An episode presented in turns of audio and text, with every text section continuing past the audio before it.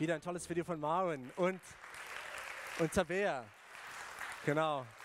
So viel Talent in der Gemeinde, so viel Talent. So, ich darf heute nicht nur den Gottesdienst leiten, sondern auch predigen. Und genau, also am Anfang meines Lebens und auf jeden Fall für die ersten Teile meines Lebens war für mich ein großes Ziel und Lebensziel Erfolg.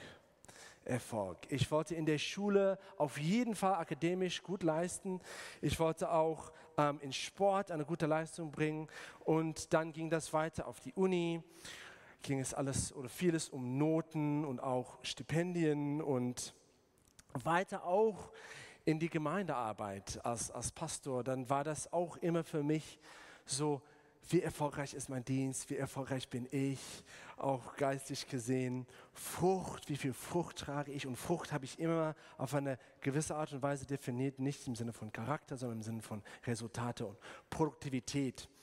Und ich bin immer noch so ein bisschen veranlagt und manchmal das macht meine Frau Anita ein bisschen verrückt. Produktivität ist so ein Ding und das ist auch gut, also auch in unserer Gesellschaft heutzutage, es geht viel um Erfolg.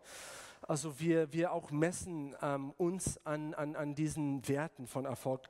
Und zum Beispiel, wenn du jemanden kennenlernst, dann oft eine der ersten Fragen, die du stellst, ist, was machst du? Was machst du für einen Job? Eine Frage, die du nicht stellst, aber was uns viele denken in unserem Kopf ist, wie viel Geld verdienst du? Und das ist aber auch für uns so, wie viel Geld verdiene ich? Das ist eine wichtige Sache für uns. Oder wie gut aussehend bin ich? Also Schönheit, Ruhm auch, dass man so bekannt, berühmt wird.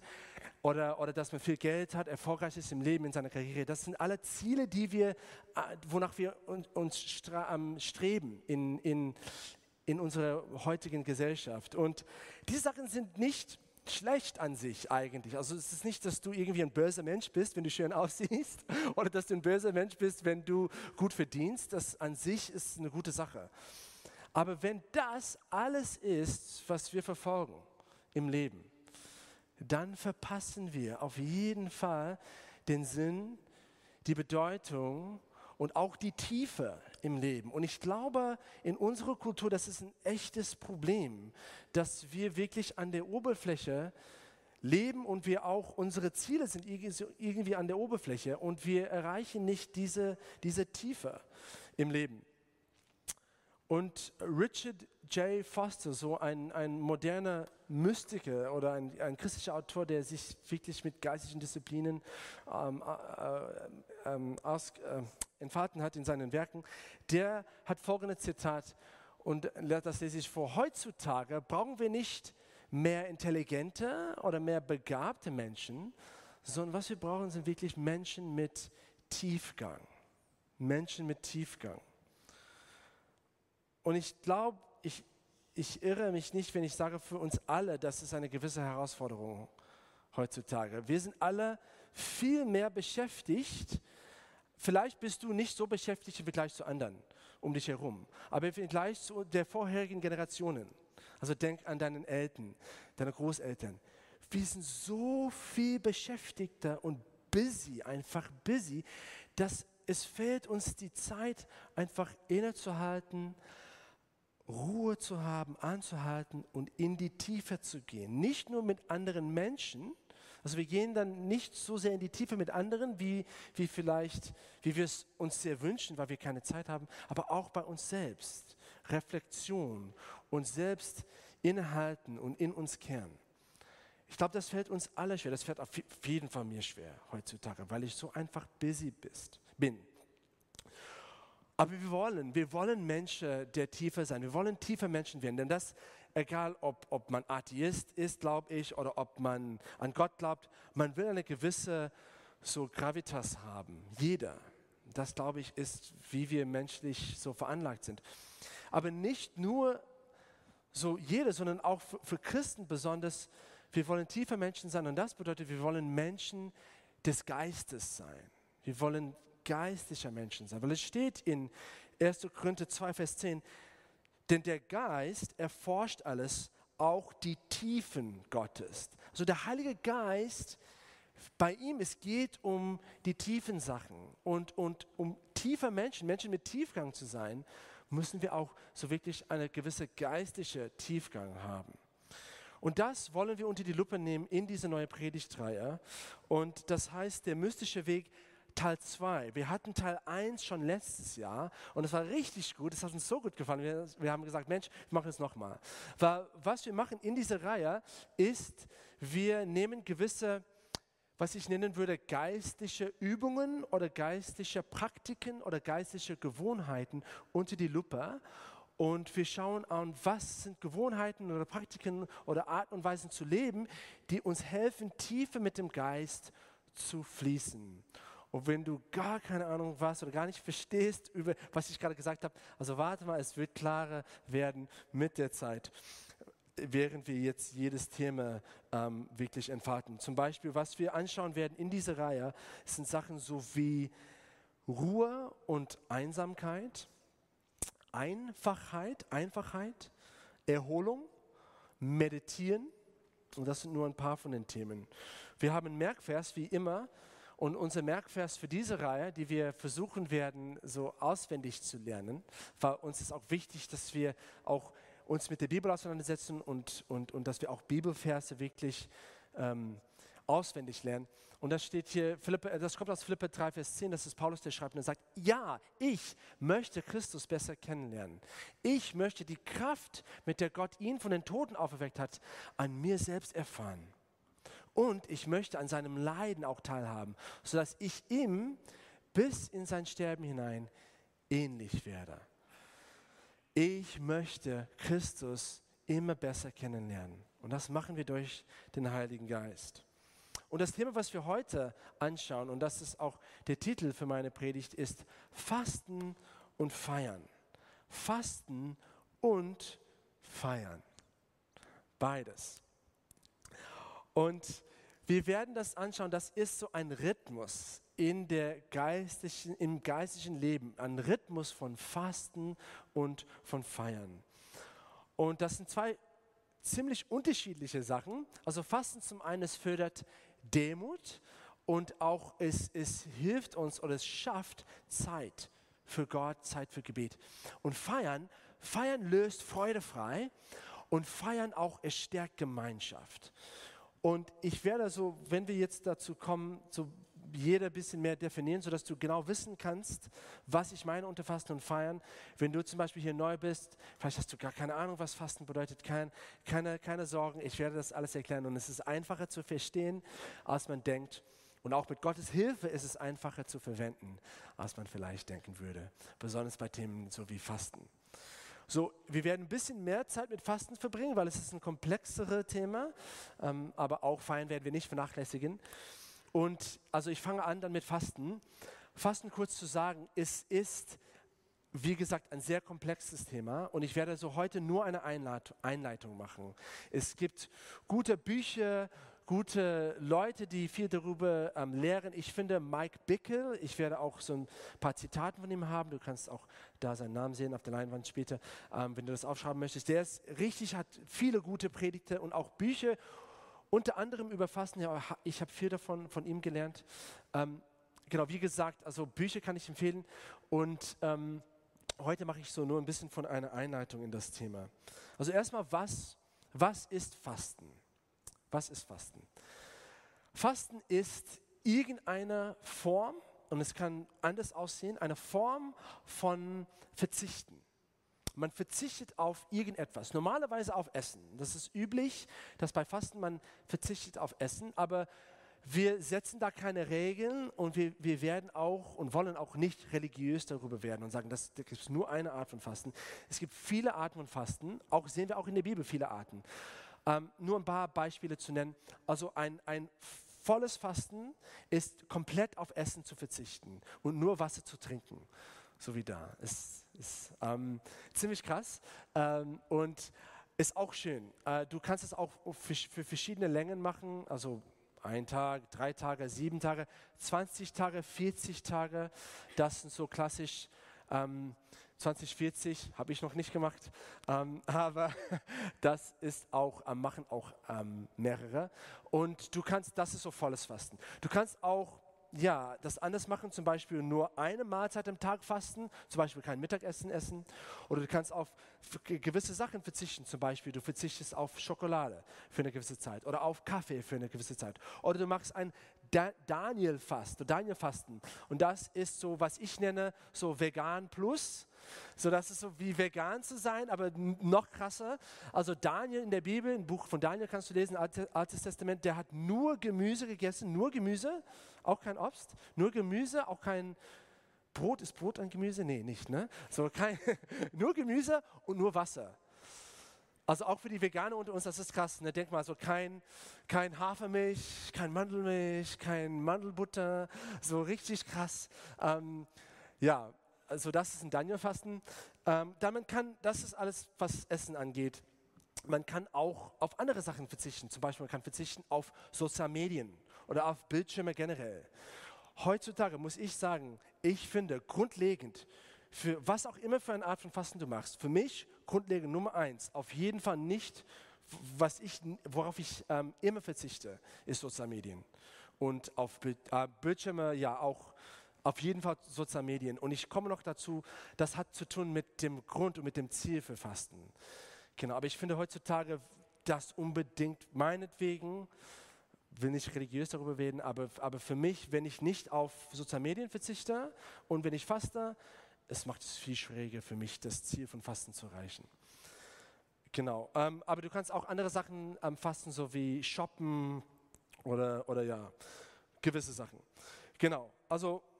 Und was ist das Ziel? Jetzt stellst du dir die Frage wahrscheinlich, warum fasten? Was ist das Ziel? Das ist einfach, dass wir abnehmen wollen oder dass wir einfach gerne so leiden als Christen? Nein, nicht.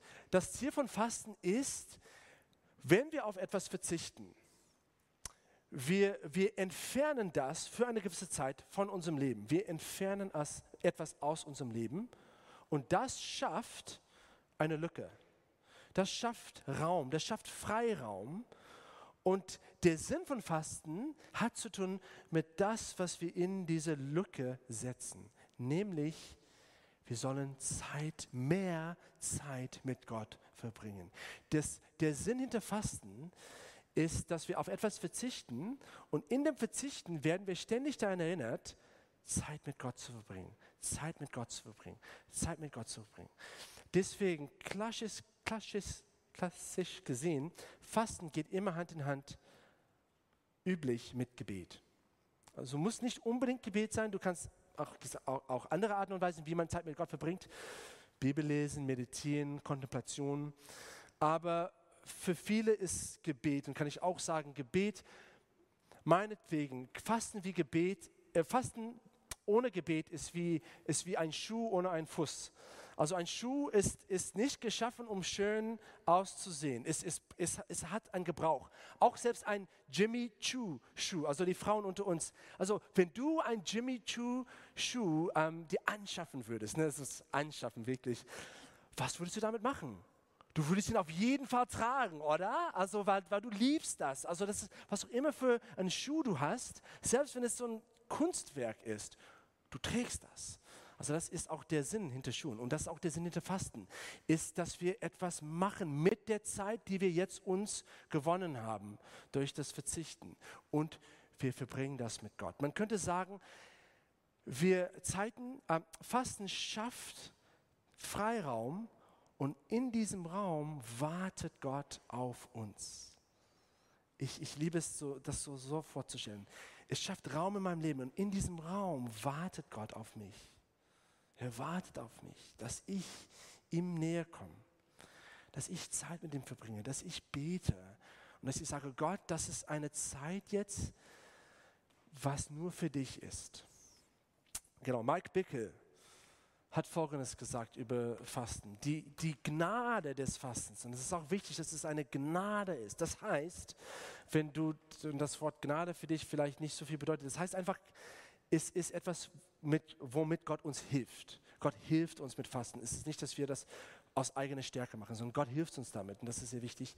Die Gnade des Fastens ist ein Geschenk Gottes, das uns in die Lage versetzt, mehr von Gottes Macht und Zuneigung zu erfahren.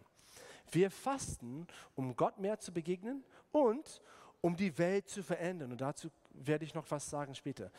Im richtigen Geist durchgeführt, erhöht das Fasten unsere Empfänglichkeit für Gottes Stimme und sein Wort. Also wir werden mehr empfänglich. Mike Bickle sagt oft, und ich liebe das, er sagt, er redet über bestimmte geistliche Übungen und geistliche Disziplinen, die man macht, so wie Bibellesen oder Beten, was auch immer. Und er sagt immer so, man tut ein bisschen Fasten dazu, man schmeißt ein bisschen Fasten dazu.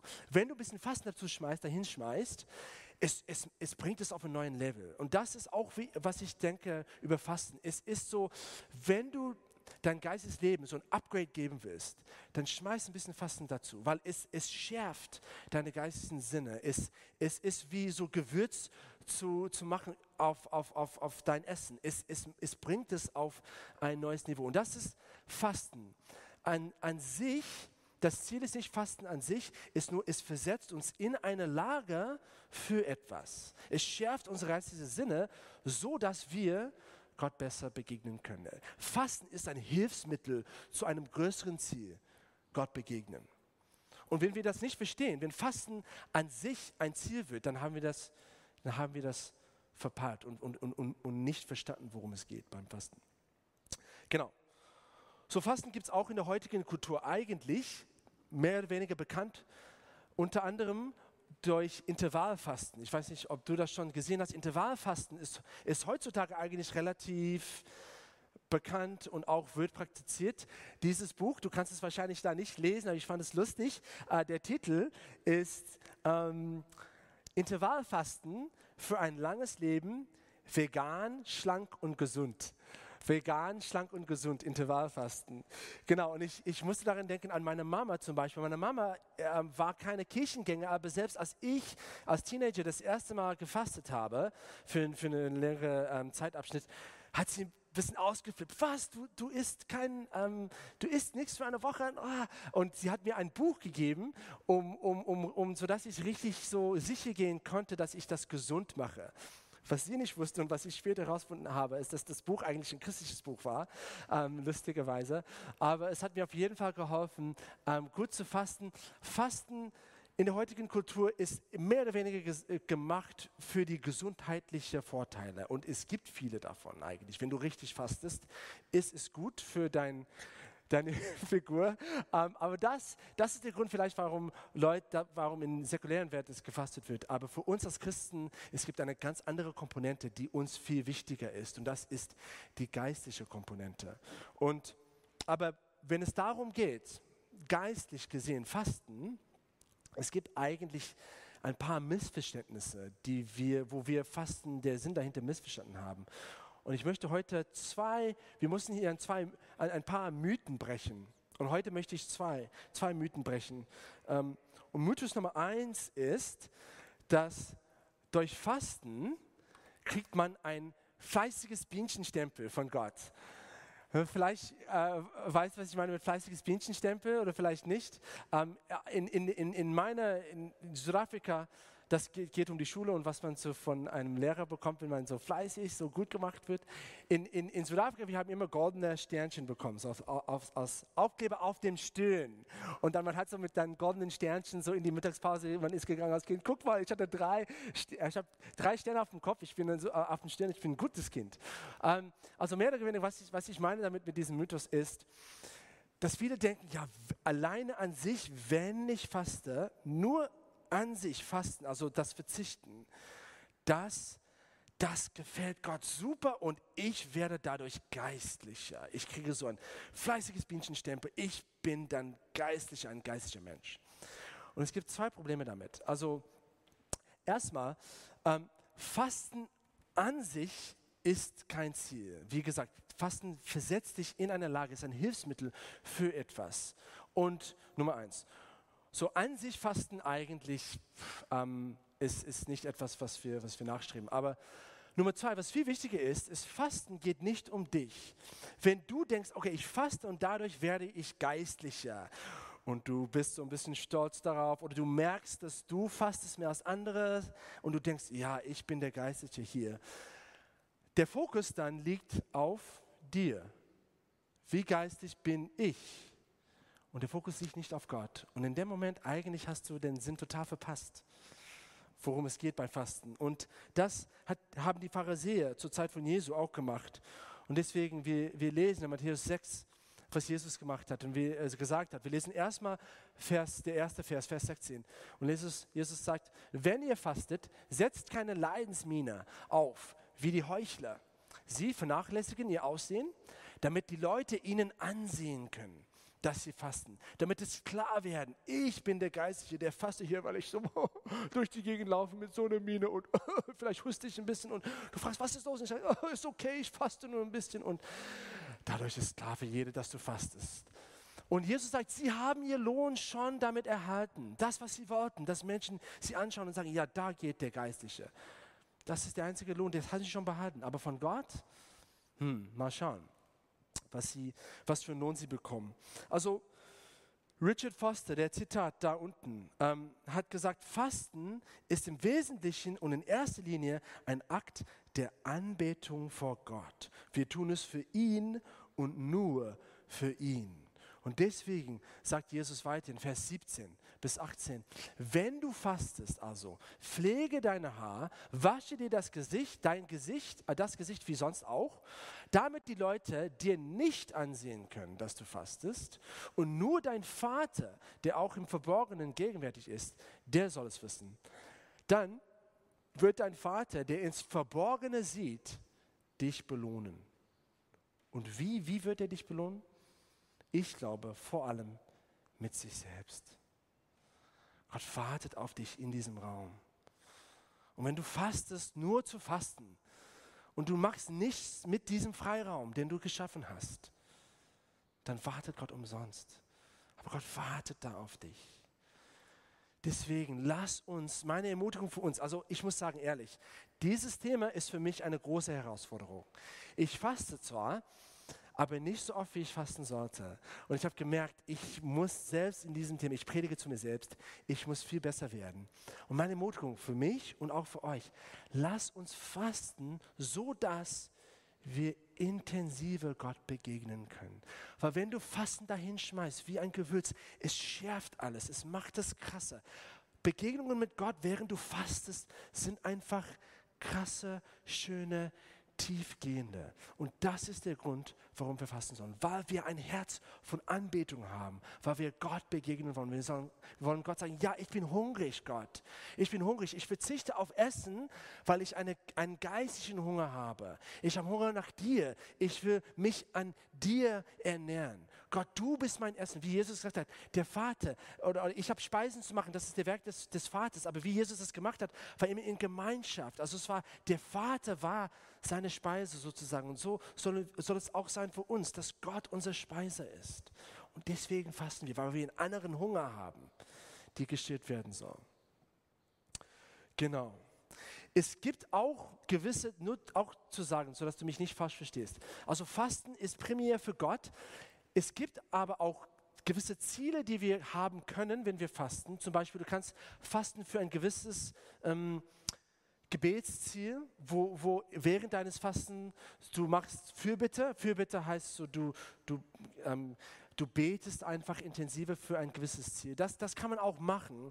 Zum Beispiel, manche Leute, es gibt so eine Krise, jemand ist krank und die fasten und beten für Heilung. Oder die gehen durch eine intensive Zeit und die haben ein Ziel vor Augen und die fasten und beten dazu. Oder zum Beispiel, als Helene Ältesten wurde, wir haben als Ältesten gefastet und gebetet für 3 Tage. Und das ist auch biblisch eigentlich, dass wenn Ältesten eingesetzt wurden, dass es eine Zeit von Fasten gab. Also man kann auch fasten für gewisse Ziele, jedoch immer noch das Ziel ist nicht das Ziel, sondern Gott. Und während ich mich Gott annähe, ich nähe mich Gott an, sodass ich seine Perspektive über das Ding kriege. Sodass ich seine Hilfe über das Ding kriege. Sodass ich lerne oder seine Befehle, seine Aufträge vielleicht, die er mir geben würde. Das hauptsächlich primär ist es immer noch Gott, auch wenn wir Ziele haben fürs Fasten. Genau. So Fasten an sich macht es uns nicht geistlicher, und das ist auch die falsche Denkweise, es versetzt uns einfach in eine Lage, es ist ein Hilfsmittel, sodass wir Gott intensiver begegnen können. Okay, und dann Mythos 2. Fasten ist für Pastoren und Gurus reserviert.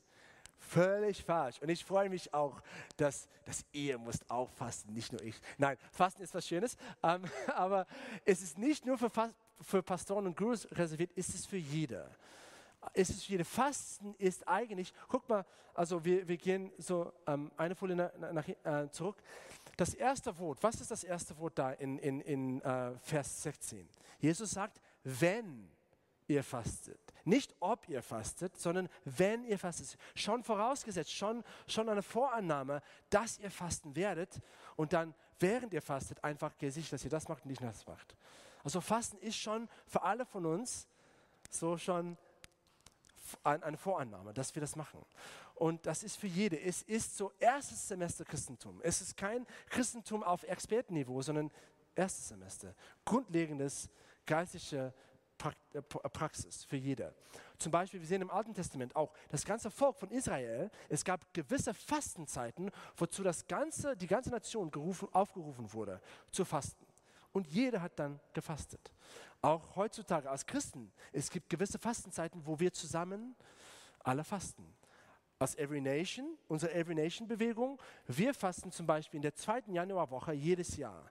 Jedes Jahr haben wir unsere globale Gebet- und Fastenwoche und wir haben immer da ein gewisses Ziel. Dieses Jahr war es tief verbunden. Nächstes Jahr kann ich euch schon verraten, Zeichen und Wunder. Das ist das Thema für unsere Fastenwoche im Januar 2023. Zeichen und Wunder, ich freue mich schon drauf. Wir werden fasten und beten und Gott vertrauen für ein Upgrade in Zeichen und Wunder. Genau, also das ist für uns das Every Nation, aber auch also das ganze Christenheit, es gibt zum Beispiel, was klassisch gesehen wird, die 40 Tage vor Ostern, die Fastenzeit, die klassische Fastenzeit, auf Englisch, we call it Lent. Und ja, dass viele fasten dadurch. Als Kind habe ich auch da währenddessen gefastet, auf Schokolade verzichtet. Und manche Strömungen von Christentum auch fasten während der Adventszeit. Die nutzen das auch, Advent, vor Weihnachten auch manche als Fastenzeit. Also wir sind alle aufgerufen zu fasten, weil es diesen Raum schafft. Und wenn wir diesen Raum betreten, dann geschehen wunderbare Dinge. Und das möchte ich kurz, während ich so dieses Thema Fasten kurz abschließen, das kurz jetzt angehen. Ein paar Vorteile von Fasten. Während wir gefastet haben als Ältesten für Helene vor ihrer Ordination da im Mai, war Gareth sehr klug. Er hat wahrscheinlich vielleicht meinen Gesichtsausdruck gesehen am ersten Tag vom Fasten, wo ich so ein bisschen gelitten habe. Nicht, weil ich ein Heuchler war, sondern einfach, weil für mich Fasten ist schwierig. Leute, ich liebe Essen. Ich liebe es zu essen. Und für mich auf Essen zu verzichten, ist mitunter eine der schlimmsten Sachen in der Welt. Und so Gareth war sehr klug wir kamen zusammen, um zu beten am ersten Tag und er meinte, lass uns die Vorteile von Fasten auf dem weißen Tafel ein paar so zusammen ausdenken und aufschreiben. Und wisst ihr was, die weiße Tafel in unserem Gemeindebüro, es war voll von Vorteilen. Und es war so cool, daran erinnert zu werden, wie cool Fasten ist und was es bringt in deinem Leben. Und ich gebe nur so ein paar Vorteile. Wie ich bereits erwähnt habe, der Hauptvorteil von Fasten ist, dass man die Gegenwart Gottes und auch die Kraft Gottes in deinem Leben wird verstärkt, weil du mehr Zeit mit Gott verbringst. Also es verstärkt einfach die Gegenwart Gottes und die Kraft Gottes in deinem Leben. Ich weiß nicht, ob du das wusstest, aber Fasten setzt auch Engel frei. In Daniel 9 und Daniel 10 in der Bibel, beide Male, wo Daniel fastet, ein Engel wird losgeschickt als Antwort auf sein Fasten. Wir sehen auch im Neuen Testament, Apostelgeschichte 10, Cornelius, der zu der Zeit gar nicht an Jesus geglaubt hat, hat gefastet und ein Engel wurde ihm geschickt als Folge davon. Habe ich noch nicht persönlich erlebt, dass ein Engel freigesetzt wird und mir gesandt wird, während ich faste. Aber man hat dann ein Ziel darauf, worauf ich arbeiten kann, dass Engel freigesetzt werden. Fasten bringt auch Gunst. Also in Esther 5, als Ergebnis von 3 Tagen Fasten, Königin Esther, sie wurde nicht zum Tode bestraft von dem Königin Xerxes. Und das war Gunst von dem König aufgrund ihrer Fasten. Also wenn du dafür verwirrt bist von den Details da, dann lies mal das Buch. Es ist ein spannendes Buch, Esther 5. Fasten bringt auch mehr Gnade in deinem Leben, weil du partnerst zusammen mit Gott. Also du erfährst mehr Gnade. Sehr wichtig, wir werden auch erinnert an unsere Schwachheit, an unsere Schwäche und auch an unsere Abhängigkeit von Gott, während wir fasten. Wir werden daran erinnert, dass wir als Menschen so unvollkommene und begrenzte Körper haben. Wir brauchen Essen und wenn wir nicht essen, ist schwer für uns und das demütigt uns. Also Fasten ist auch eine Demütigung und es ist wichtig, unsere Abhängigkeit von Gott kommt dann zum Vorschein. Und dann auch jeden Fall für mich ein Vorteil vom Fasten, dass man lernt, ist Essen zu schätzen. Ich kann sagen, am Ende jeder Fastenzeit, oh, ich schätze Essen. Ja, in 2017, ich habe daran erinnert, das war meine Mahlzeit am Ende meiner Fastenzeit. Ich habe meinen Fasten gebrochen mit einem Döner, Chips, Bier, bisschen Trauben dazu, eine ganze Block Käse hatte ich auch, dann einen McFlurry. Und das war das war keine gute Idee. Das habe ich nur einmal in meinem Leben gemacht. Aber du kannst sehen, es hat mir beigebracht, Essen zu schätzen. Und das macht auch Fasten. Genau, also eine praktische Anwendung. Wir wollen auch praktisch werden in diese Predigtreihe. Und wir werden deswegen so gewisse praktische Hausaufgaben geben. Als Hausaufgabe für Fasten. Lasst uns während dieser Predigtreihe, wir haben 6, 7 Wochen, uns vornehmen, also ich lade dich ein, du darfst, ne? Nicht musst, fasten einfach. Fasten einmal in den nächsten 6 Wochen. Es kann irgendeine Art von Fasten sein. Ich habe am Anfang so die verschiedenen Arten erwähnt. Genau, es kann je nach, was für eine Länge du meinst, bete zu Gott und frag ihn, Gott, wie willst du, dass ich faste? Und dann tue das. Genau. Okay, lasst uns zum Schlemmen kommen. Also Schlemmen, dieses Wort habe ich zum ersten Mal gehört diese Woche. So feiern, meinen wir feiern, festlich essen und so Schlemmen, ja. Genau, also Schlemmen oder feiern, schönes Essen. Ja, wenn du das Wort feiern denkst, vielleicht hast du schon am Anfang gedacht, das kann nicht Essen heißen. Vielleicht, es heißt, dass wir feiern in der Gegenwart Gottes als geistliches Prinzip. Kann es sein, dass ein geistliches Prinzip ist, es wirklich Essen zu essen? Ja, ja. Mit Schlemmen meinen wir nicht so, wir meinen wirklich Essen. Also es ist ein geistliches Disziplin, nicht zu essen.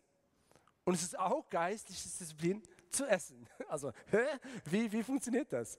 Aber es ist beides. Es ist ein Rhythmus von Fasten und Feiern. Das heißt, viel essen und eine gute Zeit haben und feiern ist auch geistlich.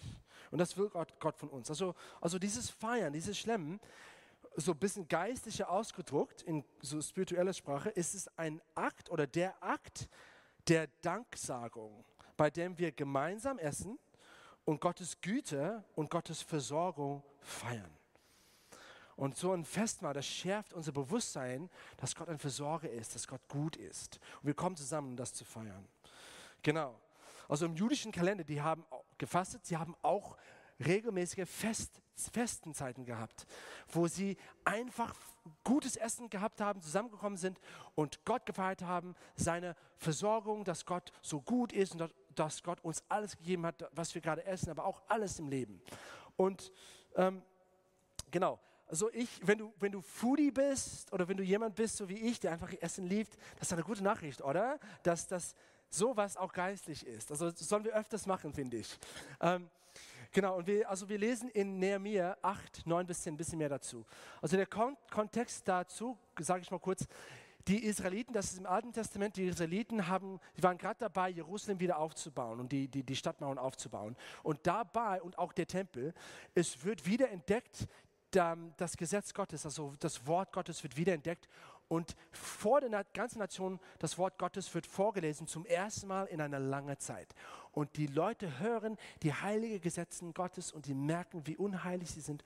Und die fangen an zu trauern und zu weinen. Und Das ist der Kontext, okay? Die fangen an zu weinen. Und dann sagt Nehemia Folgendes. Und der Statthalter Nehemia, der Priester und Schriftgelehrte Ezra und die Leviten, die das Volk belehrten, sagten zu allen, heute ist ein heiliger Tag für den Herrn, euren Gott. Weint also nicht und traut auch nicht. Denn alle Menschen hatten geweint, als sie die Worte des Gesetzes hörten. Und Nehemia führt fort, geht und feiert ein Fest mit köstlichem Essen und süßen Getränken und teilt eure Speisen mit denen, die nichts vorbereitet haben. Denn dies ist ein heiliger Tag für unseren Herrn. Seid nicht traurig, denn die Freude am Herrn ist eure Zuflucht. Oder andere Übersetzungen sagen, die Freude am Herrn ist eure Stärke. Also merke Folgendes, an einem Tag, das heilig war, das Gott heilig war, was war die angemessene heilige Tätigkeit? An einem heiligen Tag, das Gott geweiht wurde, was war das Heilige, das Menschen machen sollten? War es Fasten? Nein, es war Essen. Es war ein Festmahl zu schmeißen. Essen ist auch heilig, zusammen zu essen. Zumindest es kann auch heilig werden oder heilig sein. Und also das, finde ich, macht auch Sinn eigentlich. Heutzutage, selbst säkulären Forscher haben entdeckt, dass Dankbarkeit wirklich so eine super Gewohnheit ist. Es gibt fast nichts Besseres als Dankbarkeit für die geistige Gesundheit und für die mentale Stärke. Also selbst Menschen, die säkulär sind, haben das entdeckt. Dankbarkeit, und das ist hauptsächlich das, was wir machen, wenn wir ein Festmahl schmeißen, wenn wir zusammen feiern. Wir danken Gott. Das ist so gut für deinen Geist und für deine Seele. Es bringt dich, es schärft dich auch, wie fast nicht, es bringt dich auf ein höheres Niveau. Es ist eine geistliche Supergewohnheit. Und beim Schlemmen geht es hauptsächlich um Dankbarkeit. Und wir sehen, Jesus hat diese Kraft von Festmahl, von Feiern, von Schlemmen auch verstanden.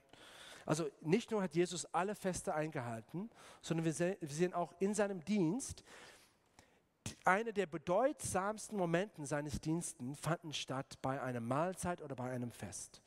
Zum Beispiel der erste Wunder, der er gewirkt hat, war im Rahmen einer Hochzeit, im Rahmen eines Festes.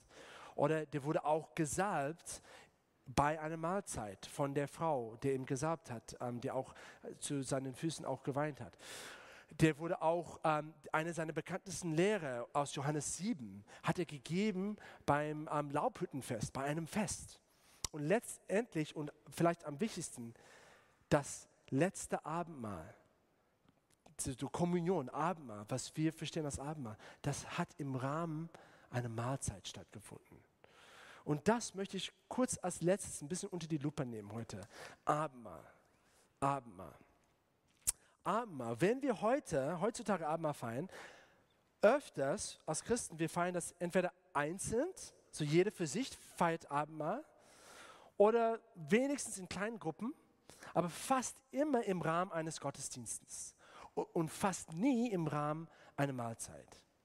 Aber eigentlich, was Jesus gesagt hat, und das kannst du nachlesen in 1. Korinther 11, was er gesagt hat beim letzten Abendmahl, bei dem allerersten Mal, als sie das gemacht haben, ist, tut das jedes Mal, wenn ihr esst und trinkt, erinnert euch an das, was ich für euch gemacht habe. Feiert Abendmahl jedes Mal, wenn ihr esst und trinkt. Also Abendmahl eigentlich war damals beim letzten Abendmahl, es war das Abendmahl, es war die Mahlzeit. Es ist nicht, dass sie extra so ein bisschen so klein Gläschen Wein und ein bisschen so Kekse dazu genommen haben. Nee, es war die Mahlzeit.